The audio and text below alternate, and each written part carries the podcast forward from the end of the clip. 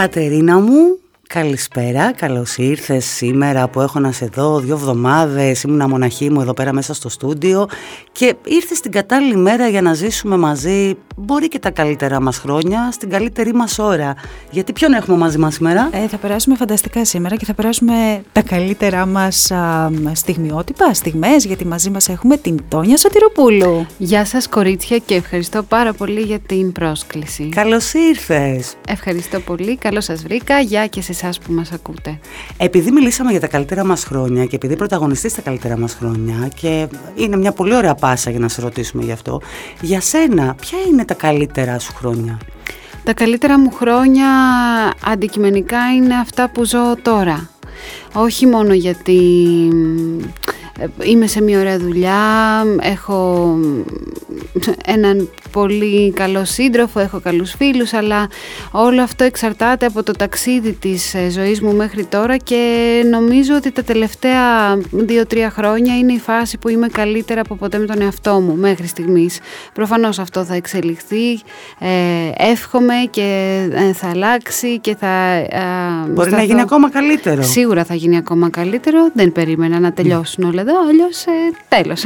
αλλά αντικειμενικά ναι, αυτό που κρίνω είναι τώρα και ίσως τα παιδικά μου χρόνια όπως σε όλους ενώ όταν έχεις γλυκές αναμνήσεις ε, που το συνέστημα διωγγώνεται πάρα πολύ σε σχέση με αυτό που ζεις ακόμα και κάποιος να σου χαρίσει ένα τετράδιο λες wow οπότε σαν συνέστημα αυτό που κρατάω εγώ ε, ως όμορφο είναι τα παιδικά μου χρόνια και αυτό που ζω τώρα και αν βάζαμε και ένα... Και ποια είναι τα χειρότερά σου, Τόνια; Δεν ε, πιστεύω στο κακό γενικότερα. Δεν πιστεύω στο κάτι είναι χειρότερο από κάτι άλλο. Πιστεύω ότι κάτι είναι ελληματικό και οποιαδήποτε δύσκολη κατάσταση στη ζωή μας, η δυσκολία έρχεται για να μας μάθει κάτι και να περάσουμε στην επόμενη πίστα. Ε, θέλω να το βλέπω έτσι, γιατί παλιά είχα πάρα πολλούς φόβους.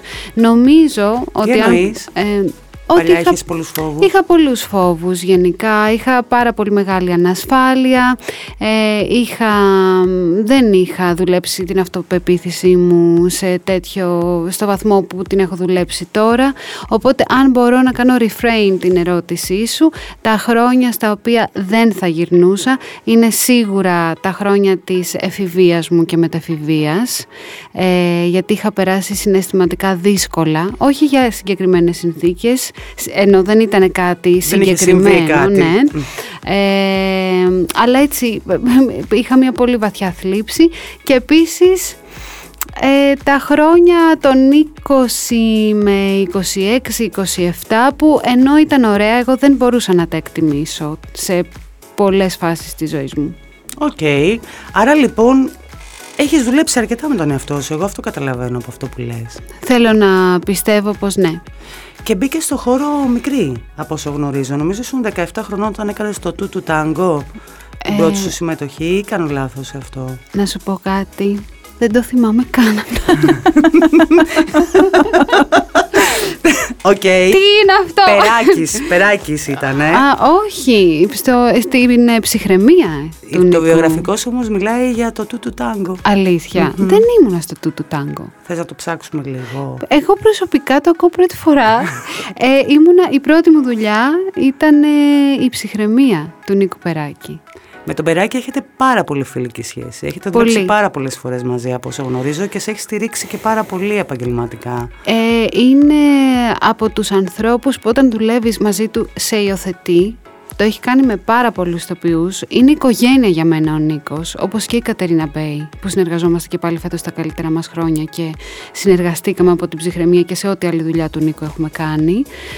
Ε, και είμαι πολύ ευγνώμων γιατί αισθάνομαι ότι είναι ο καλλιτεχνικός μου πατέρας και ε, όσο περήφανος θέλω να είναι ο, ο μπαμπάς μου για τα βήματά μου και για τον άνθρωπο που γίνομαι, αλλά τόσο θέλω να είναι και ο Νίκος. Είναι ένας άνθρωπος που εκτιμώ και αγαπώ βαθιά τους ανθρώπους που έχεις ε, κοντά σου γενικότερα και δεν μιλάω μόνο για τον σύντροφό σου, μιλάω για, για το πολύ κλειστό σου κύκλο.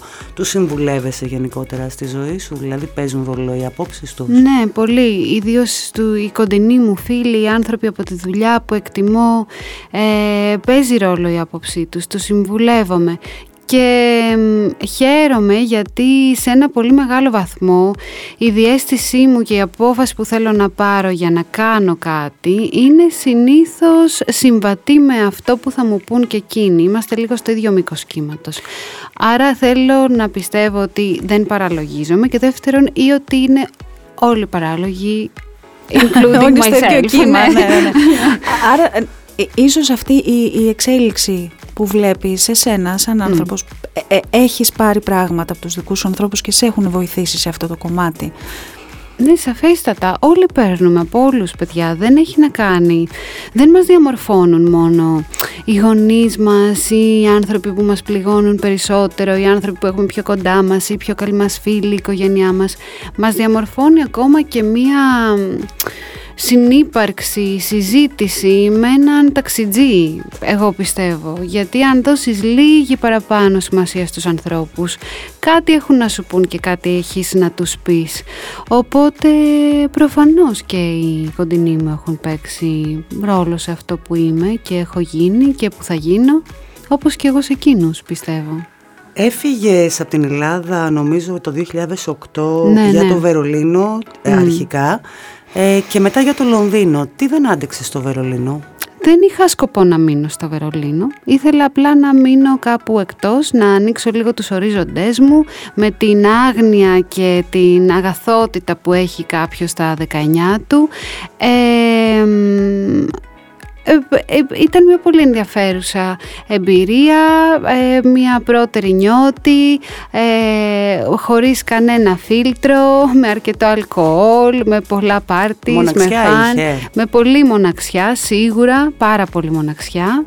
Στο λέω γιατί φεύγεις, δεν φεύγεις μαζί με κάποιον, φεύγεις μόνη σου. Ναι, ναι, ναι. Δηλαδή δεν είναι ότι είχα μια σχέση, φεύγω με τη σχέση μου να δοκιμάσουμε τις δυνάμεις. Ήσουνα μόνη σου. Όχι. Και στο ναι. Βερολίνο και στο Λονδίνο ναι. όταν πήγες. Ναι, ισχύει αυτό. Ε, δεν σκεφτώ, ενώ ένιωθα τη μοναξιά δεν ήταν κάτι το οποίο μπορούσε να με σταματήσει. Ήμουν έτοιμη να γνωρίσω τους ανθρώπους που θα μπουν στη ζωή μου γενικότερα. Οπότε έζησα εκεί έξι μήνες. Ε, Μιλούσες γερμανικά; Όχι, ούτε Πολύ όμορφα. Δεν είναι πολύ. Στο Βερολίνο μιλάνε όλα αγγλικά. Δεν με δυσκόλεψε. Ήταν σαν να ζω στο Λονδίνο ουσιαστικά. Ε, σε επίπεδο δουλειάς όμως μπορούσες να εργαστείς μόνο με τα αγγλικά εκεί; Ναι, δύο-τρία διαφημιστικά έκανα. Δεν έψαξα δηλαδή κάποια ιδιαίτερη δουλειά. Θέλω να πω ότι είχα κάνει ένα κομπόδεμα από δουλειές εδώ. Είχα ζητήσει από τους γονείς μου να με βοηθήσουν κάπως στην αρχή. Τους έλεγα δεν ξέρω αν θα μείνω στο Βερολίνο, μπορεί μετά να πάω στο Λονδίνο Λονδίνο και πήγα στο Λονδίνο τέλος πάντων γιατί έμπαινα στη διαδικασία του να προσπαθήσω να βρω ατζέντη και μετά από έξι μήνες πήγα για τρεις μέρες γιατί είχα κάποια ραντεβού, με βρήκα ατζέντη τέλος πάντων εκεί τότε, γύρισα, μάζεψα τα πράγματά μου, δεν εννοώ τα επιπλά μου, εννοώ τη βαλίτσα μου και έφυγα και δεν ξαναγύρισα. Πήγα για διακοπές. Ναι, ήταν, ναι, και έμεινε μετά έξι χρόνια. Έξι ναι, χρόνια στο Λονδίνο ναι. ε, σερή γενικότερα. Πώς ήταν η ζωή σου εκεί; Πάρα πολύ ωραία. Το Λονδίνο με έχει διαμορφώσει, με γιώνει πάρα πολύ, ε, μου έχει δώσει, ε, εκτός φυσικά υπήρχε απέραντη μοναξιά. Εννοείται ότι είχα δημιουργήσει μια καινούργια οικογένεια με φίλους, όπως εγώ ήμουν μέλος της οικογένειάς τους, το ίδιο ήταν και εκείνη για μένα, οπότε ήταν όμορφο αυτό. είχε πολύ μοναξιά, αλλά ταυτόχρονα Είμαι πάρα πολύ ευγνώμων και πάρα πολύ τυχερή που έμαθα σαν ηθοποιός να δουλεύω σε ένα σύστημα που υπάρχει ευγενής άμυλα και ο ανταγωνισμός είναι θετικός ανταγωνισμός και όχι να ψοφήσει κατσίκα του γείτονα Πες μου λοιπόν αφού έχεις ζήσει αυτό Επιστρέφοντας πίσω εδώ, πόσο εύκολο ήταν για σένα να προσαρμοστείς σε μια άλλη πραγματικότητα, γιατί μην κρυβόμαστε, είναι μια άλλη πραγματικότητα εδώ. Ε, δεν είναι ότι δυσκολεύτηκα ιδιαίτερα. Απλά άκουγα συνέχεια ότι η προσέγγιση ίσως σε αυτό το θέμα είναι πολύ διαφορετική από ό,τι ξέρω εγώ συνήθως εδώ ήθιστε. Εγώ δεν μπορούσα να το αντιληφθώ αυτό. Εννοώ ότι ναι, OK, okay, είναι διαφορετική. Ε, δεν είναι ότι δυσκολεύτηκα. Γενικά, εντάξει, κάθε φάση της ζωής μας έχει ευκολίες και δυσκολίες. Αλλά ε, ίσως πήρε λίγο παραπάνω χρόνο για τον κόσμο και της δουλειάς μου και γενικότερα τον κόσμο γιατί επιβιώνουμε και κάνουμε μια δουλειά ε, η, της οποίας η επιτυχία είναι ταυτόσιμη με την αναγνωρισιμότητα σε ένα βαθμό αλλά και την επικοινωνία που έχεις με τον κόσμο ενώ πέρα από το υποκριτικό κομμάτι καλός ή κακός στη γενιά μου το 95% είναι επαφή και με τα social media, παίρνεις ένα feedback πολύ διαφορετικό. Οπότε αυτό που νομίζω ήταν κάπως ε, δύσκολο στην αρχή είναι το να με κατανοήσουν, να με καταλάβουν. Γιατί... είσαι πραγματικά; Ε, ναι, και τι ακριβώς θέλω να πω ή τι ακριβώς με ενδιαφέρει. Αυτό έχει να κάνει φυσικά και με τις επιλογές μου, γιατί δεν είχε τύχει π.χ. στην τηλεόραση να μου προτείνουν κάτι που ήθελα να κάνω. Ε, δεν είχα βρει κάτι στο οποίο να ταιριάζω, οπότε υπήρχε ναι, μια απόσταση. δεν έχεις κάνει πολλά πράγματα, έχεις κάνει κινηματογραφικά περισσότερο ναι. κομμάτια στην Ελλάδα. Αυτός είναι φαντάζομαι και ο λόγος που ε, ε, κάνεις επιλεκτικές δουλειές, δηλαδή δεν σε βλέπουμε σε ένα ε, ευρύ φάσμα, ας πούμε, Δεν τη βλέπουμε συνεχόμενα. Ναι, ναι, ναι. Κάνεις επιλογές είναι... έτσι συγκεκριμένες. Ναι, εγώ αγαπώ το σινεμα πολύ. Είναι η μεγαλύτερη μου αγάπη. Αγαπώ όλη τη διαδικασία του σινεμά. Όχι μόνο να βλέπω, να, να κάνω μια ταινία και να είμαι εγώ στη μεγάλη Είναι κάθε φορά σαν ένα παιδί που γεννιέται από την αρχή. Και είναι ένα από τα πράγματα που εκτιμώ στην Ελλάδα γιατί ενώ τα budgets που έχουμε για τις ελληνικές παραγωγές είναι πάρα πολύ μικρά και κάποιες φορές μηδενικά ε, έχουμε καταπληκτικούς δημιουργούς, έχουμε καταπληκτικούς σκηνοθέτες, σκηνογράφους, κρού, ηθοποιούς. Και εκεί που λες ότι α, τι σινεμά βγάζει η Ελλάδα, εμφανίζεται ένα θαύμα ε, όπως ο Βασίλης και Κάτος, ο φίλος μου αγαπημένος που με τίποτα λεφτά, κάνει μια υπέροχη ταινία με υπέροχα μηνύματα και απλά σκίζεις όλα τα βραβεία.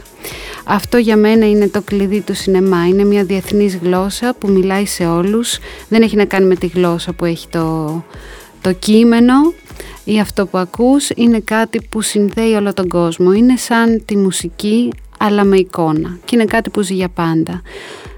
Σε αντίθετα η τηλεόραση μέχρι πριν κάποια χρόνια τουλάχιστον πριν έρθουν όλες οι πλατφόρμες και δημιουργηθούν α, σειρές και συνθήκες οι οποίες μπορεί να είναι επεισόδια αλλά είναι κάθε φορά σαν να βλέπεις μια ταινία θεωρώ ότι είναι ένα, ήταν και είναι σε ένα βαθμό ένα είδος πιο αναλώσιμο και επειδή εγώ θέλω να κάνω πολλά και διαφορετικά ταξίδια ήταν η επιλογή μου για την οποία δεν έκανα μέχρι τα καλύτερα μας χρόνια mm. τηλεόραση. Έχεις πει γενικότερα ότι ε, υπάρχουν φορές που έχεις μετανιώσει για ναι, που έχεις πει δουλειές που έχεις κάνει. Καλά όλοι μας πιστεύω. Λέει ψέματα όποιος, νομί, όποιος λέει ότι δεν έχω μετανιώσει για τίποτα θεωρώ. Δεν έχω μετανιώσει ακριβώς.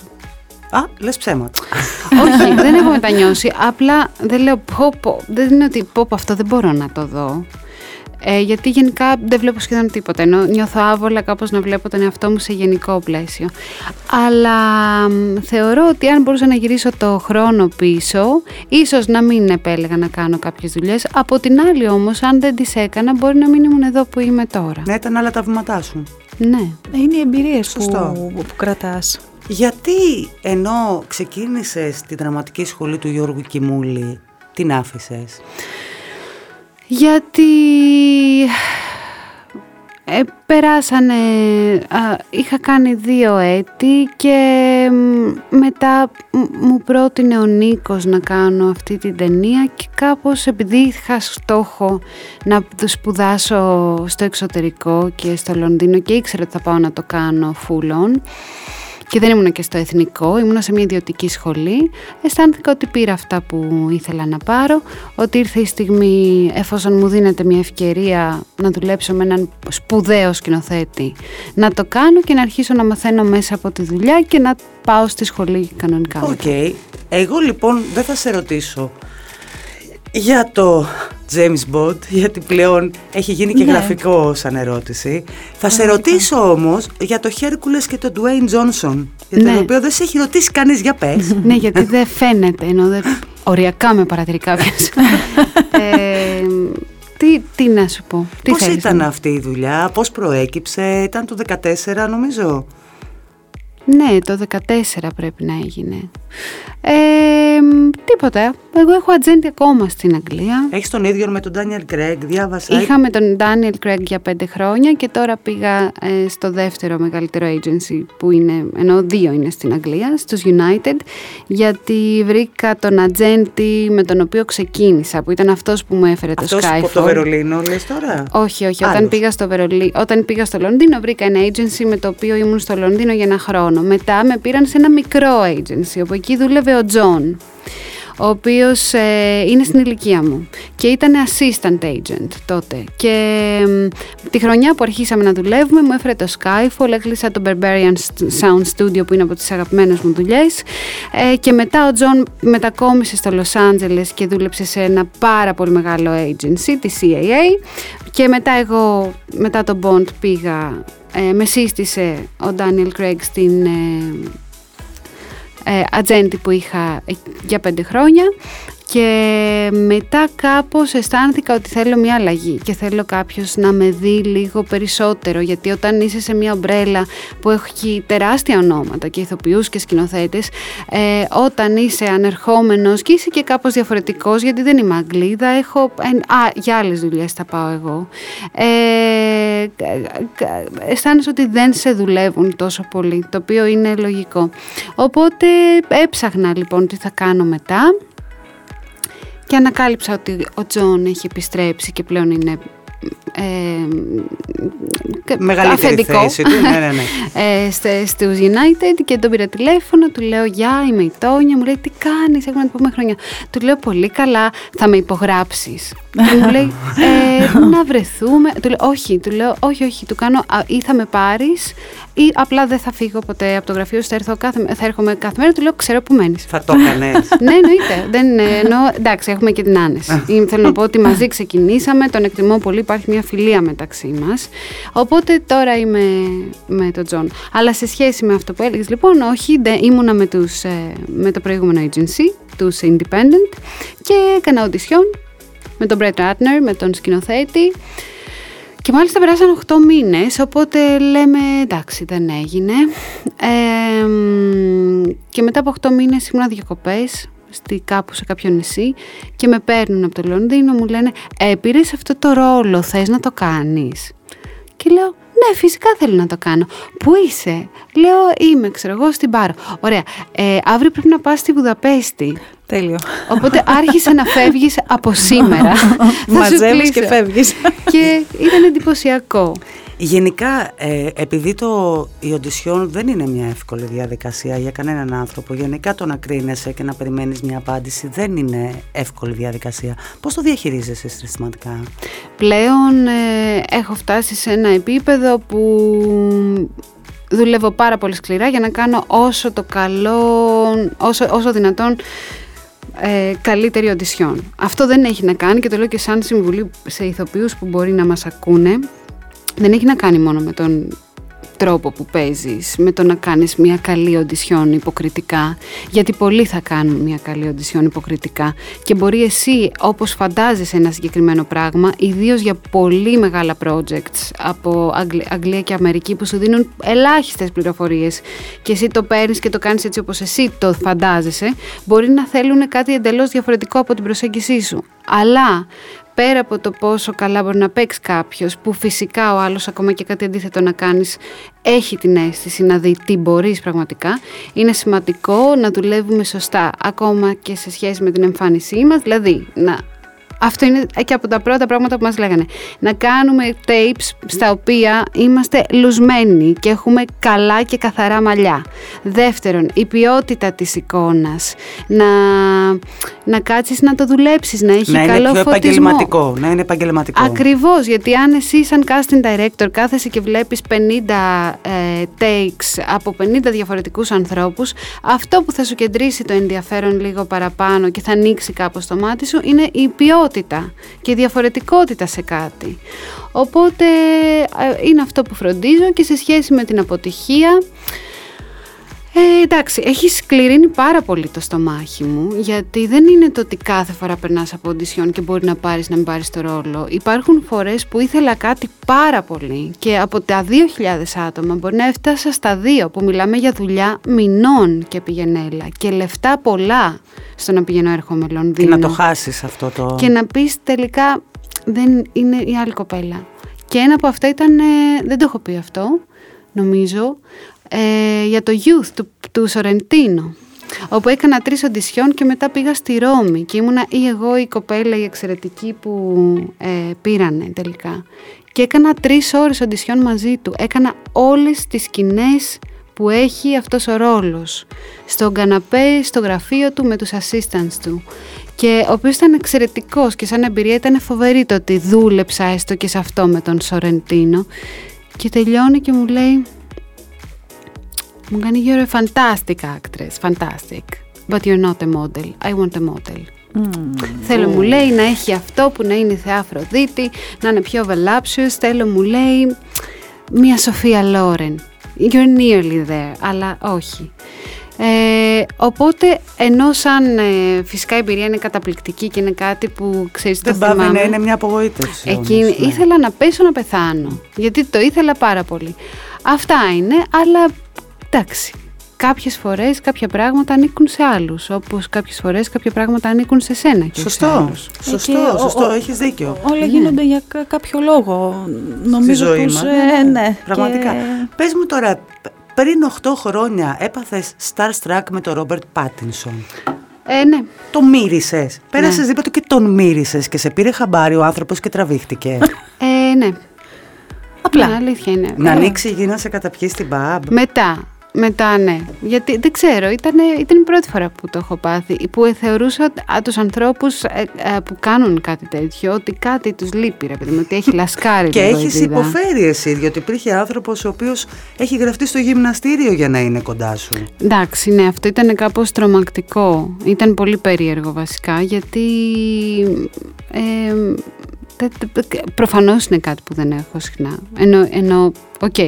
Αλλά ήταν πάρα πολύ περίεργο αυτό, το πώς κάποιος μπαίνει τόσο πολύ στο χώρο σου και ξέρεις, ιδίως το να σε πιάσει. Θυμάμαι ότι με πιάσε. Που δεν έχω θέμα με την επαφή και να έρθει κάποιος κάπως να μου πει «Α, γεια σου, τι κάνεις», να μου δώσεις... Αλλά α, όλο αυτό ήταν πάρα πολύ περίεργο. Μα ήξερε, σου στέλνε μηνύματα, είχες Ναι, αναγνωρίσει ναι, ναι. ότι... Φοβιστικό λίγο. Ε, Δεν ήξερα ότι θα έρθει όμως. Δεν σκεφτόμουν ότι θα έρθει μπροστά μου κάποια στιγμή. Ε, αυτό ήταν περίεργο. Είναι λίγο τρομακτικό. Πολύ. εντάξει. Σωστά, είναι λίγο δηλαδή τρομακτικό. σοκάρεσαι, νομίζω. Είχες σ- στα 12 σου κατοικίδιο κότα Να. και την έλεγες Νταϊάννα. Τα πάντα είχα. Είχα παπαγάλους, είχα κότα, είχα παπάκι, είχα γάτα, είχα καναρίνια, είχα ψάρια, είχα χελώνες. Αγαπώ πάρα πολύ τα ζώα, πάντα τα αγαπούσα. Ε, μεγάλωσα σε ένα διαμέρισμα, αλλά με δύο γονείς που αντιλαμβάνονται αυτή την αγάπη, οπότε με αφήναν να γνωρίσω αυτόν τον κόσμο των κατοικιδίων και από πολύ μικρή με μάθανε το τι είναι αυτό που τρώμε. Και δεν ήταν θέλεις λίγο κοτοπουλάκι να φας; Και να έχω την Ταϊάννα στο σπίτι μου λέγε μάνα μου αυτή αυτό που τρως είναι σαν το κοτόπουλο που έχεις της λέω τι εννοείς; Τα σκοτώνουμε για να τα φάμε λέω μα γιατί τα σκοτώνουμε; Γιατί οι άνθρωποι τρώνε κρέας και λέω και δεν μπορούν χωρίς μπορούνε. Απλά τα τρώμε Πάντως ήταν, δες όμως έτσι, είχες ονομάσει, δι- εσύ είχες αποφασίσει να την ονομάσεις την Νταϊάννα; Ναι, αλλά γιατί ήταν ε, ε, λευκή και ξανθιά. Πριγκιπική. Ήταν πολύ πριγκιπική. Ήταν έτσι λίγο. Από τότε φαινόταν ότι θα βρεθεί στο Λονδίνο και το Λονδίνο θα είναι μια πόλη καρμική για σένα. Μπορεί. Νομίζω ότι στο υποσυνείδητό μου, τώρα που το σκέφτομαι, επειδή ήταν περίπου η εποχή που είχε πεθάνει η Νταϊάννα, οπότε υπήρχε αυτό το overload πληροφορίας και κάπως. Εντάξει, είναι πολύ. ε, κα- ταυτόχρονα καταλαβαίνετε όλοι που μας ακούτε πόσο γελίο είναι να βγάλεις ένα κοτόπουλο ε, Νταϊάννα από την πριγκίψα. Αλλά τέλος πάντων. Αυτός Μπορεί ήταν να την και ο- είχες σαν πριγκίπισσα. Α, σωστά. οπότε Την να είχα ταιριάζει. σαν πριγκίψα. Με τις πέρλες και τα σχετικά. Αυτός ήταν και ο λόγος που άλλαξες τη διατροφή σου. Τόνια. Ναι, ναι, ναι. Αλλά πολύ νωρίς. Εννοώ είμαι 34, δεν τρώω 18 χρόνια κρέας. Ε, Έτρωγες ψάρι όμως μέχρι που γνώρισες τον Κωστή, νομίζω. Ο Κωστής έγινε vegan τα τελευταία τρία χρόνια. Είναι δικό του Α, θέμα το τι κάνει. οκ. Εγώ τρώω. εγώ Τα τρώω, διαχωρίζει. τρώω ενίοτε τυρί και τα καλοκαίρια, α, αν υπάρχει φρέσκο ψάρι, κάποιες φορές τα φάω. Αλλά γιατί μεγάλωσα και με δύο γονείς που είναι, είναι το χόμπι της μητέρας μου το ψάρεμα. Δεν εννοώ με, με βάρκα και ψαρωτούφεκο, εννοώ ότι ψαρεύει. Οπότε κάπως δεν υποτιμώ σε καμία περίπτωση τη ζωή του και γενικά δεν τρώω και δεν τρώω και πολλά άλλα πράγματα όπως ε, τα υπόλοιπα θαλασσινά, δηλαδή δεν θα φάω ποτέ χταπόδια, στακό, τίποτα. Αλλά ε, πολύ ειλικρινά, μία φορά στο τόσο το καλοκαίρι θα φάω φρέσκο ψάρι. Ε, τι σένα και είναι αυτό, Εντάξει, τώρα. Ναι. Εντάξει, Υπάρχει εντάξει μια- δεν είναι. Ε, Ε, ενώ αντικειμενικά μιλώντας, χωρίς να είμαι Είσαι μουζαχεντίνη. ειλικρινής. Οκ. Ναι. Ε. Έχεις δύο αδέρφια από τον πρώτο γάμο του πατέρα σου με τα οποία έχεις μια μεγάλη διαφορά ηλικίας. Δεν, είναι, δεν είσαστε κοντά κοντά από όσο γνωρίζω. Ναι. Ε, ποια είναι η σχέση σου μαζί τους γενικότερα; Έχω πολύ καλή σχέση και βαθιά αγάπη. Είμαστε πιο κοντά με τον μεγαλύτερο μου αδερφό, το Γιάννη. Ε, ίσως γιατί είμαστε και πολύ κοντά ως άνθρωποι ενώ Ως χαρακτήρες. ως χαρακτήρες, ναι. Ε, τον αγαπώ και τον σέβομαι βαθιά, όπως και τη γυναίκα του, γιατί δεν μπορώ να τη- τη διαχωρίσω από τον αδερφό μου, για τον απλούστατο λόγο του ότι ε, είναι, είμαι 34 και είμαι- είναι μαζί 33 χρόνια. Α, όλη σου τη ζωή Ναι. ουσιαστικά. Μμ. Ναι, ναι. Οπότε είμαστε πολύ κοντά, τους αγαπώ πολύ, είναι η οικογένειά μου και Έχεις χαίρομαι ανήψια, πολύ. Τόνια; Βεβαίως έχω ανήψια, ναι. Μεγάλα, γιατί μου λες 33 χρόνια πρέπει να είναι λογικά κοντά στην Μμ, ηλικία Η σου. Δανά είναι 16 και η μικρή μου ανιψιά από τον άλλο, από, από τον άλλο μου αδερφό είναι 6 χρονών. Θέλω να σε ρωτήσω κάτι, έχω μια εκ των έσω πληροφορία. Βεβαίως. Δεν ξέρω βέβαια αν θα σε σοκάρω λίγο σε αυτό που θα πω. Πες μου. Ότι οι φίλοι σου Ναι. Σου μιλάνε γιατί μαθαίνω ότι κάνεις κάτι φοβερές φάρσες ότι είσαι φαν στις φάρσες και ότι γενικότερα δεν σταματάς πουθενά όταν κάνεις μια φάρσα ότι έχεις καταπληκτικό χιούμορ ότι Ευχαριστώ. είναι ε, να πω, να πω ότι μου έχουν ψιθυρίσει Ο, ψ- ο Σεραφείμ το είπε, θα μ, πεθάνει. Θα Πες. πεθάνει, λες, Ναι. ε. Λοιπόν, μου έχουν ψιθυρίσει, λέει ότι μπορεί να, να, τους, να, σε βρουν, να, τους, βρουν- να σε βρουν ξαφνικά πάνω από το κρεβάτι τους με ένα μαχαίρι και να τραβάς φωτογραφίες ή βίντεο εκείνη την ώρα μέχρι Wow. να ξυπνήσουν και παθαίνουν οι άνθρωποι σε- Ευχάριστη. Wow. ψυχό. ότι αυτό όμως το ξέρω και από σένα, ότι μπορεί να βγείτε με τις πιτζάμες έξω, ας πούμε, στη, να κάνετε βόλτα στη γλυφάδα. Γενικότερα ότι έχεις, ρε παιδί μου, μια πολύ φαν διάθεση, ατέλειωτη, η οποία δεν σου φαίνεται τόσο πάρα πολύ. Ναι, δεν μου φαίνεται πάρα πολύ, αλλά οι δικοί μου το ξέρουν ε, γενικά και είναι ε, για μένα η, η, η πιο μεγάλη αρετή είναι το χιούμορ Μμ. Στους ανθρώπους. Μπορώ να συγχωρήσω πολλά πράγματα αν ο άλλος έχει πολύ καλό χιούμορ γιατί ταυτόχρονα θεωρώ ότι είναι και πολύ ευφύης. Ε, σε σχέση με αυτό προφανώς όντως μου αρέσει να κάνω φάρσες. Αυτό η αλήθεια είναι ότι είχε συμβεί εκεί στα 26-27 που και ο Σεραφείμ δεν ήταν πολύ καλά. Εντάξει, Όταν θα το ήμουν στο μεταφέρουμε Λονδίνο. αυτό. Είναι αυτό που λέγαμε Ε, η κάτι λύπη. αλλά έχω κάνει και πολύ καλύτερα, θυμάμαι. Γενικά, πιστεύω ότι το συνέστημα που μπορεί να υπερνικήσει ε, το, τη θλίψη και το φω... και τη, τη θλίψη βασικά και την κατάθλιψη είναι ο τρόμος, παιδιά. Γιατί μπαίνουν, α, βγαίνουν πιο ισχυρό. διαφορετικές ορμόνες, Ναι, οπότε είναι- υπάρχει τεράστια διάσπαση προσοχής. Και ε, ως ε, ψυχαναλυτής, ε, ψυχοθεραπευτής που δεν είμαι, είχα ανακαλύψει μια δική μου μέθοδο για τους φίλους μου, όπου όταν τα πράγματα δεν πηγαίνανε καλά στη ζωή τους ή τη συγκεκριμένη μέρα και λέγανε «Είναι όλα χάλια και με άφησε και έχασα τη δουλειά μου και θα πεθάνω». Και έλεγα «Μμμ, ας βάλω ένα μαύρο καλσόν να μπω κάτω από το κρεβάτι σου όταν πας να κοιμηθείς, απλά να βγω από κάτω». Και ο άλλος πάθαινε ανακοπή Τρόμο. και έλεγε «Θεέ μου, όταν το ξεπέρναγε, έλεγε όμως ήταν ένα ψέμα, είμαι ζωντανός». Α, Τι ωραία που είναι η ζωή. Τι ωραία που είναι η ζωή. Πάρ' λοιπόν. Οπότε γενικά, ναι.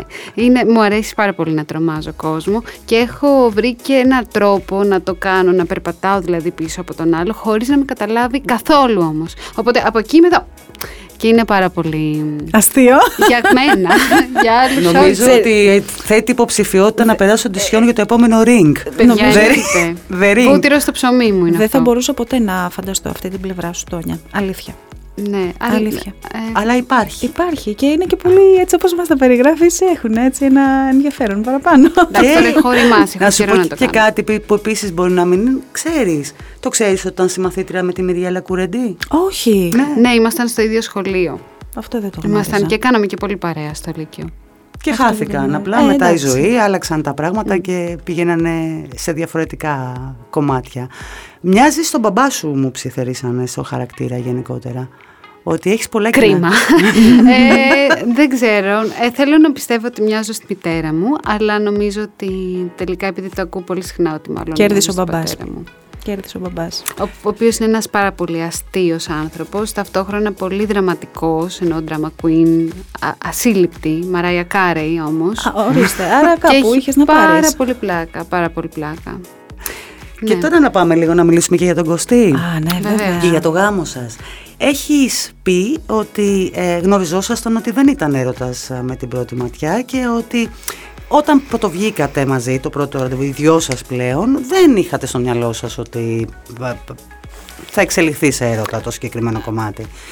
Γιατί βγήκατε ραντεβού λοιπόν οι δυο σας; Εγώ δεν, ε, δεν βγαίνω ραντεβού γενικά με ανθρώπους μόνο άντρες επειδή πιστεύω ότι κάτι ερωτικό μπορεί να συμβεί. Ε, είναι υποψήφιοι καινούργιοι φίλοι για μένα. Ακόμα το κάνω και ο Κωστής το ίδιο. Οπότε ε, βγήκαμε σε φάση, ωραία περάσαμε εκείνο το βράδυ που τα λέγαμε στην πρεμιέρα. Τι κάνεις απόψε, πάμε για ποτό, εγώ του έστειλα και πήγαμε για ποτό τελικά. Αλλά ήταν πολύ ωραίο γιατί υπήρξε μια πολύ διαφορετική ενέργεια. Ε, γελάσαμε πάρα πολύ. Ε, και αυτό που μου έκανε εντύπωση είναι ότι όταν πήγα σπίτι αισθανόμουν ότι έχω περάσει τόσο όμορφα. Και τι ωραία που θα ήταν να ήταν κάθε βράδυ τόσο όμορφο Φοβερός να έχω αυτό, το συνέστημα. Η ενέργεια λοιπόν που Η πήρες. ενέργεια, ναι.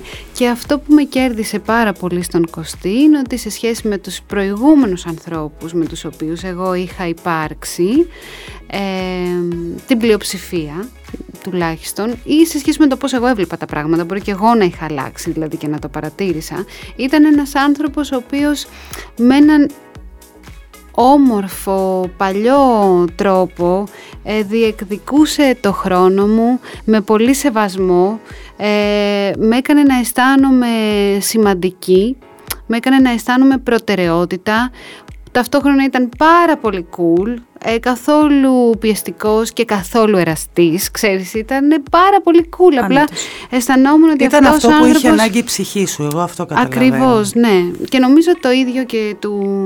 Η δική του. Και του Κωστή. Και γι' αυτό ναι. και ήρθαν όλα τόσο φυσικά και ομαλά, δηλαδή... Μα νομίζω ναι. μείνατε μαζί τις πρώτες δέκα μέρες. Ναι, από την πρώτη εβδομάδα ήμασταν μαζί και έμεινε σε σε μένα. Κρατήσαμε δύο σπίτια για μία περίοδο και μετά από τέσσερις μήνες απλά βρήκαμε το δικό μας σπίτι, στο οποίο είμαστε ακόμα, εκεί στο Παγκράτη.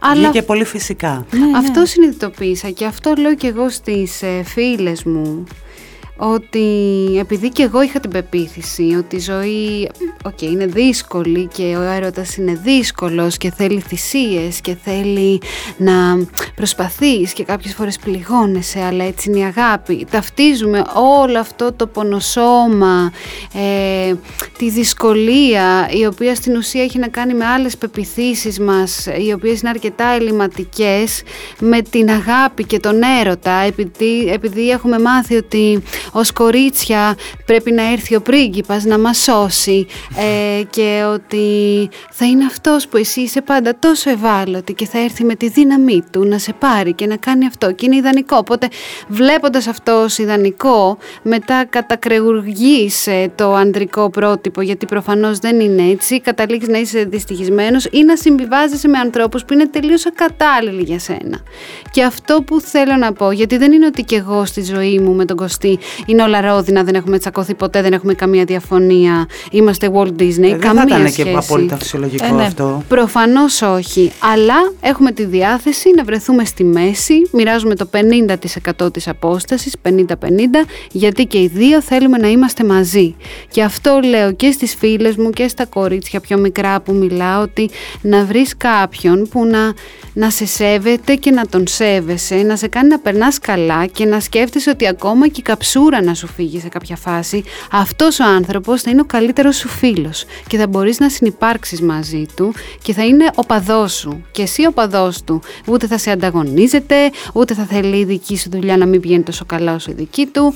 Είναι πολύ σημαντικό αυτό. Είναι πάρα πολύ σημαντικό αυτό το πράγμα και νομίζω το ζητούμενο γενικά είναι να βλέπουμε γύρω μας ευτυχισμένους ανθρώπους γιατί έτσι μεγαλώνει και η δόνηση δική μας και όλων. Εγώ θέλω να βλέπω ευτυχισμένους ανθρώπους, ευτυχισμένα ζευγάρια. Εντάξει, είσαι και Όχι στη φάση τώρα του, της νιόπαντρης. Ε, και... Δεν έχει καμία σχέση καμία αυτό. Σχέση, ε; Αυτό αισθάνομαι, δεν έχει αλλάξει τίποτα επειδή... Καλά, είναι σίγουρο, αφού ζούσατε μαζί τέσσερα χρόνια σχεδόν, ο γάμος για σας ήταν απλά ένα πάρτι να ενώσετε τη ζωή ναι, σας όπως και θέλετε, με τους αγαπημένους σας ανθρώπους και το κάνατε και πάρα πολύ...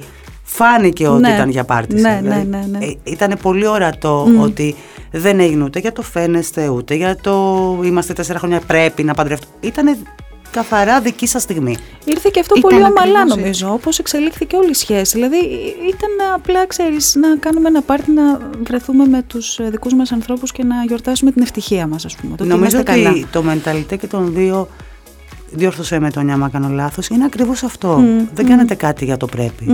Όχι, όχι, ποτέ. Κάνετε κάτι επειδή το αισθανθήκατε εσείς ότι θέλετε εκείνη τη στιγμή. Φάνηκε. Ναι, ακριβώς. Και ήταν και. Είναι ωραίο. Ήταν και μια αφορμή να χαρούμε λίγο παραπάνω, να ενωθούμε λίγο παραπάνω, ε, να ονειρευτούμε λίγο παραπάνω. Και μαζί και οι άνθρωποι που είναι μαζί μας δεν ήταν ποτέ κάτι, ένα τεράστιο γεγονός στο κεφάλι μας. Δεν κρατήσαμε καμία από τις παραδόσεις γενικά. Δηλαδή ήμασταν σε ένα ξενοδοχείο που είναι από τα αγαπημένα μας μέρη της φίλης μας της Ηλιάνας, το Ιδρέα στην Ήδρα που αγαπάμε πολύ ε, και έχει 8 δωμάτια και ήμουνα στο ένα δωμάτιο ετοιμαζόμουν εγώ, στο άλλο δωμάτιο ετοιμαζόταν ο Κωστής Βγαίνω εγώ σε κάποια ναι. φάση. Ναι, έκανα μια μάσκα μαύρη προσώπου, πήγα, του χτύπησα, του λέω. Πήγες με τη μάσκα άνθρακα; Καλά, εννοείται. Του λέω εσύ. Ε, και τραπέζια κουβαλούσα με τη μάσκα άνθρακα. Του λέω, τι κάνεις, μου λέει δουλεύω για την εκπομπή. Τώρα δύο ώρες πριν παντρευτούμε. Ρε, εσύ του λέω να κάτσω λίγο να κοιμηθώ εδώ, γιατί μέσα φτιάχνουν αυτά με τον ηφικό και δεν μπορώ. Μου λέει ναι, ρε, εσύ, άραξε. Ξέρεις, και παντρευτήκαμε μετά από δύο ώρες. Τέλειο. Αυτό είναι Τύπου, τέλειο. Κάνε ότι έχεις μεγάλη ναι, ναι, ναι. έκπληξη. Ότι δεν συμβαίνει τίποτα. Ναι. Κάνε ότι δεν το έχεις ξαναδεί αυτό. Σας εξέπληξε που διέρευσε και μαζεύτηκε τόσο κόσμος από τα μίντια εκεί; Όχι και είναι από τη μία μπορεί να είναι κάπως ενοχλητικό γιατί λες ότι στην πραγματικότητα δεν σε αφορά ρε παιδί μου. Mm. Αλήθεια, ενώ σαν άνθρωπο δεν σε νοιάζει, απλά προσπαθείς να κάνεις μία δουλειά επειδή κάποιος σου είπε. Αλλά ταυτόχρονα εγώ δεν μπορώ να, το, να τα βάλω με τα μίντια γιατί είναι ένας χώρος που έχω επιλέξει να βρίσκομαι και από την άλλη όσο με χρειάζονται εμένα, αλλά τόσο τους χρειάζομαι εγώ. Χωρίς να σημαίνει ότι είμαι ο άνθρωπος, όπως πολύ καλά ξέρετε, θα που PR. θα πάρω να πω ναι. «Ελά, θα σου δώσω αυτό» και τίποτα. Ο άνθρωπος ήρθε εκεί, παίρνει το μεροκάματό του, αναγκαστικά τον στείλανε στο γάμο της ε, Σωτηροπούλου, Μαραβέκια, Μαργούλα Κότσαρη, ξέρω εγώ, Γιωργάκη, whatever. Και ήρθε από κάτω και περίμενε κάτι. Εντάξει, δε, τι θα βγω εγώ, τι, Ξέρεις τι είμαι ο Μάικλ Τζάκσον που τρώω τόσες πουλπίσεις και δεν αντέχω. Καμία σχέση. Ο καθένας κάνει τη δουλειά του. Ε, νομίζω ότι ξέρουμε να τραβάμε όρια και να μας σέβονται, που μας σέβονται γενικά όπως και εμείς σεβόμαστε, οπότε είναι οκ. Προσφέρατε και εσείς υλικό, βάλατε κάποια πράγματα, το δώσατε δηλαδή ουσιαστικά, παρόλο που δεν μπήκε κανένας άνθρωπος μέσα ενώ από Όχι, τα αλλά επιλέξαμε εμείς το τι θα Ναι. δώσουμε και πώς και αυτό ήταν. Και είναι οκ. Και γιατί να μην το κάνεις, εννοώ. Είναι είναι τιμητικό να ασχολούνται μαζί σου και με έναν τρόπο να θεωρούν ότι ακόμα και αυτό με το γάμο ότι είναι ένα καλό πρότυπο και να μιλάνε με τόση αγάπη δηλαδή Μα πήρατε νομίζω και τεράστια ενέργεια καλή από ευχές Πολύ ήταν ασύλληπτο αυτό Ήταν ασύλληπτο, δηλαδή, οκ, το περιμέναμε, αλλά τόση πολύ αγάπη και είναι σαν να έχει ο κόσμος ανάγκη από πράγματα πολύ ουσιαστικά και ειλικρινή για να χαρεί. Και χαίρομαι πολύ και μακάρι την ενέργεια που πήρα εγώ, όπως ανταπέδιδα τις ευχές, να έπιασες στους ανθρώπους που το ανταπέδωσα. Δεν σημαίνει ότι όλοι θέλουν να παντρευτούν, αλλά να τους έχει γίνει ένα καλό στη ζωή τους. Μία σκέψη. Σωστά. Τόνια μου ευχαριστούμε πάρα πολύ. Εγώ σας ευχαριστώ Εμείς. κορίτσια. Να είσαστε ευτυχισμένοι, να περνάτε πάντα ακριβώς όπως εσείς θέλετε και να ζήσετε ακριβώς όπως εσείς θέλετε και όχι όπως θέλει ο κόσμος ή οι άλλοι γύρω. Ευχαριστούμε πάρα πολύ και εγώ σας εύχομαι από καρδιάς ό,τι επιθυμείτε να γίνει πραγματικότητα εύκολα και γρήγορα, ό,τι και είναι αυτό. Σε ευχαριστούμε πολύ. Να είστε καλά.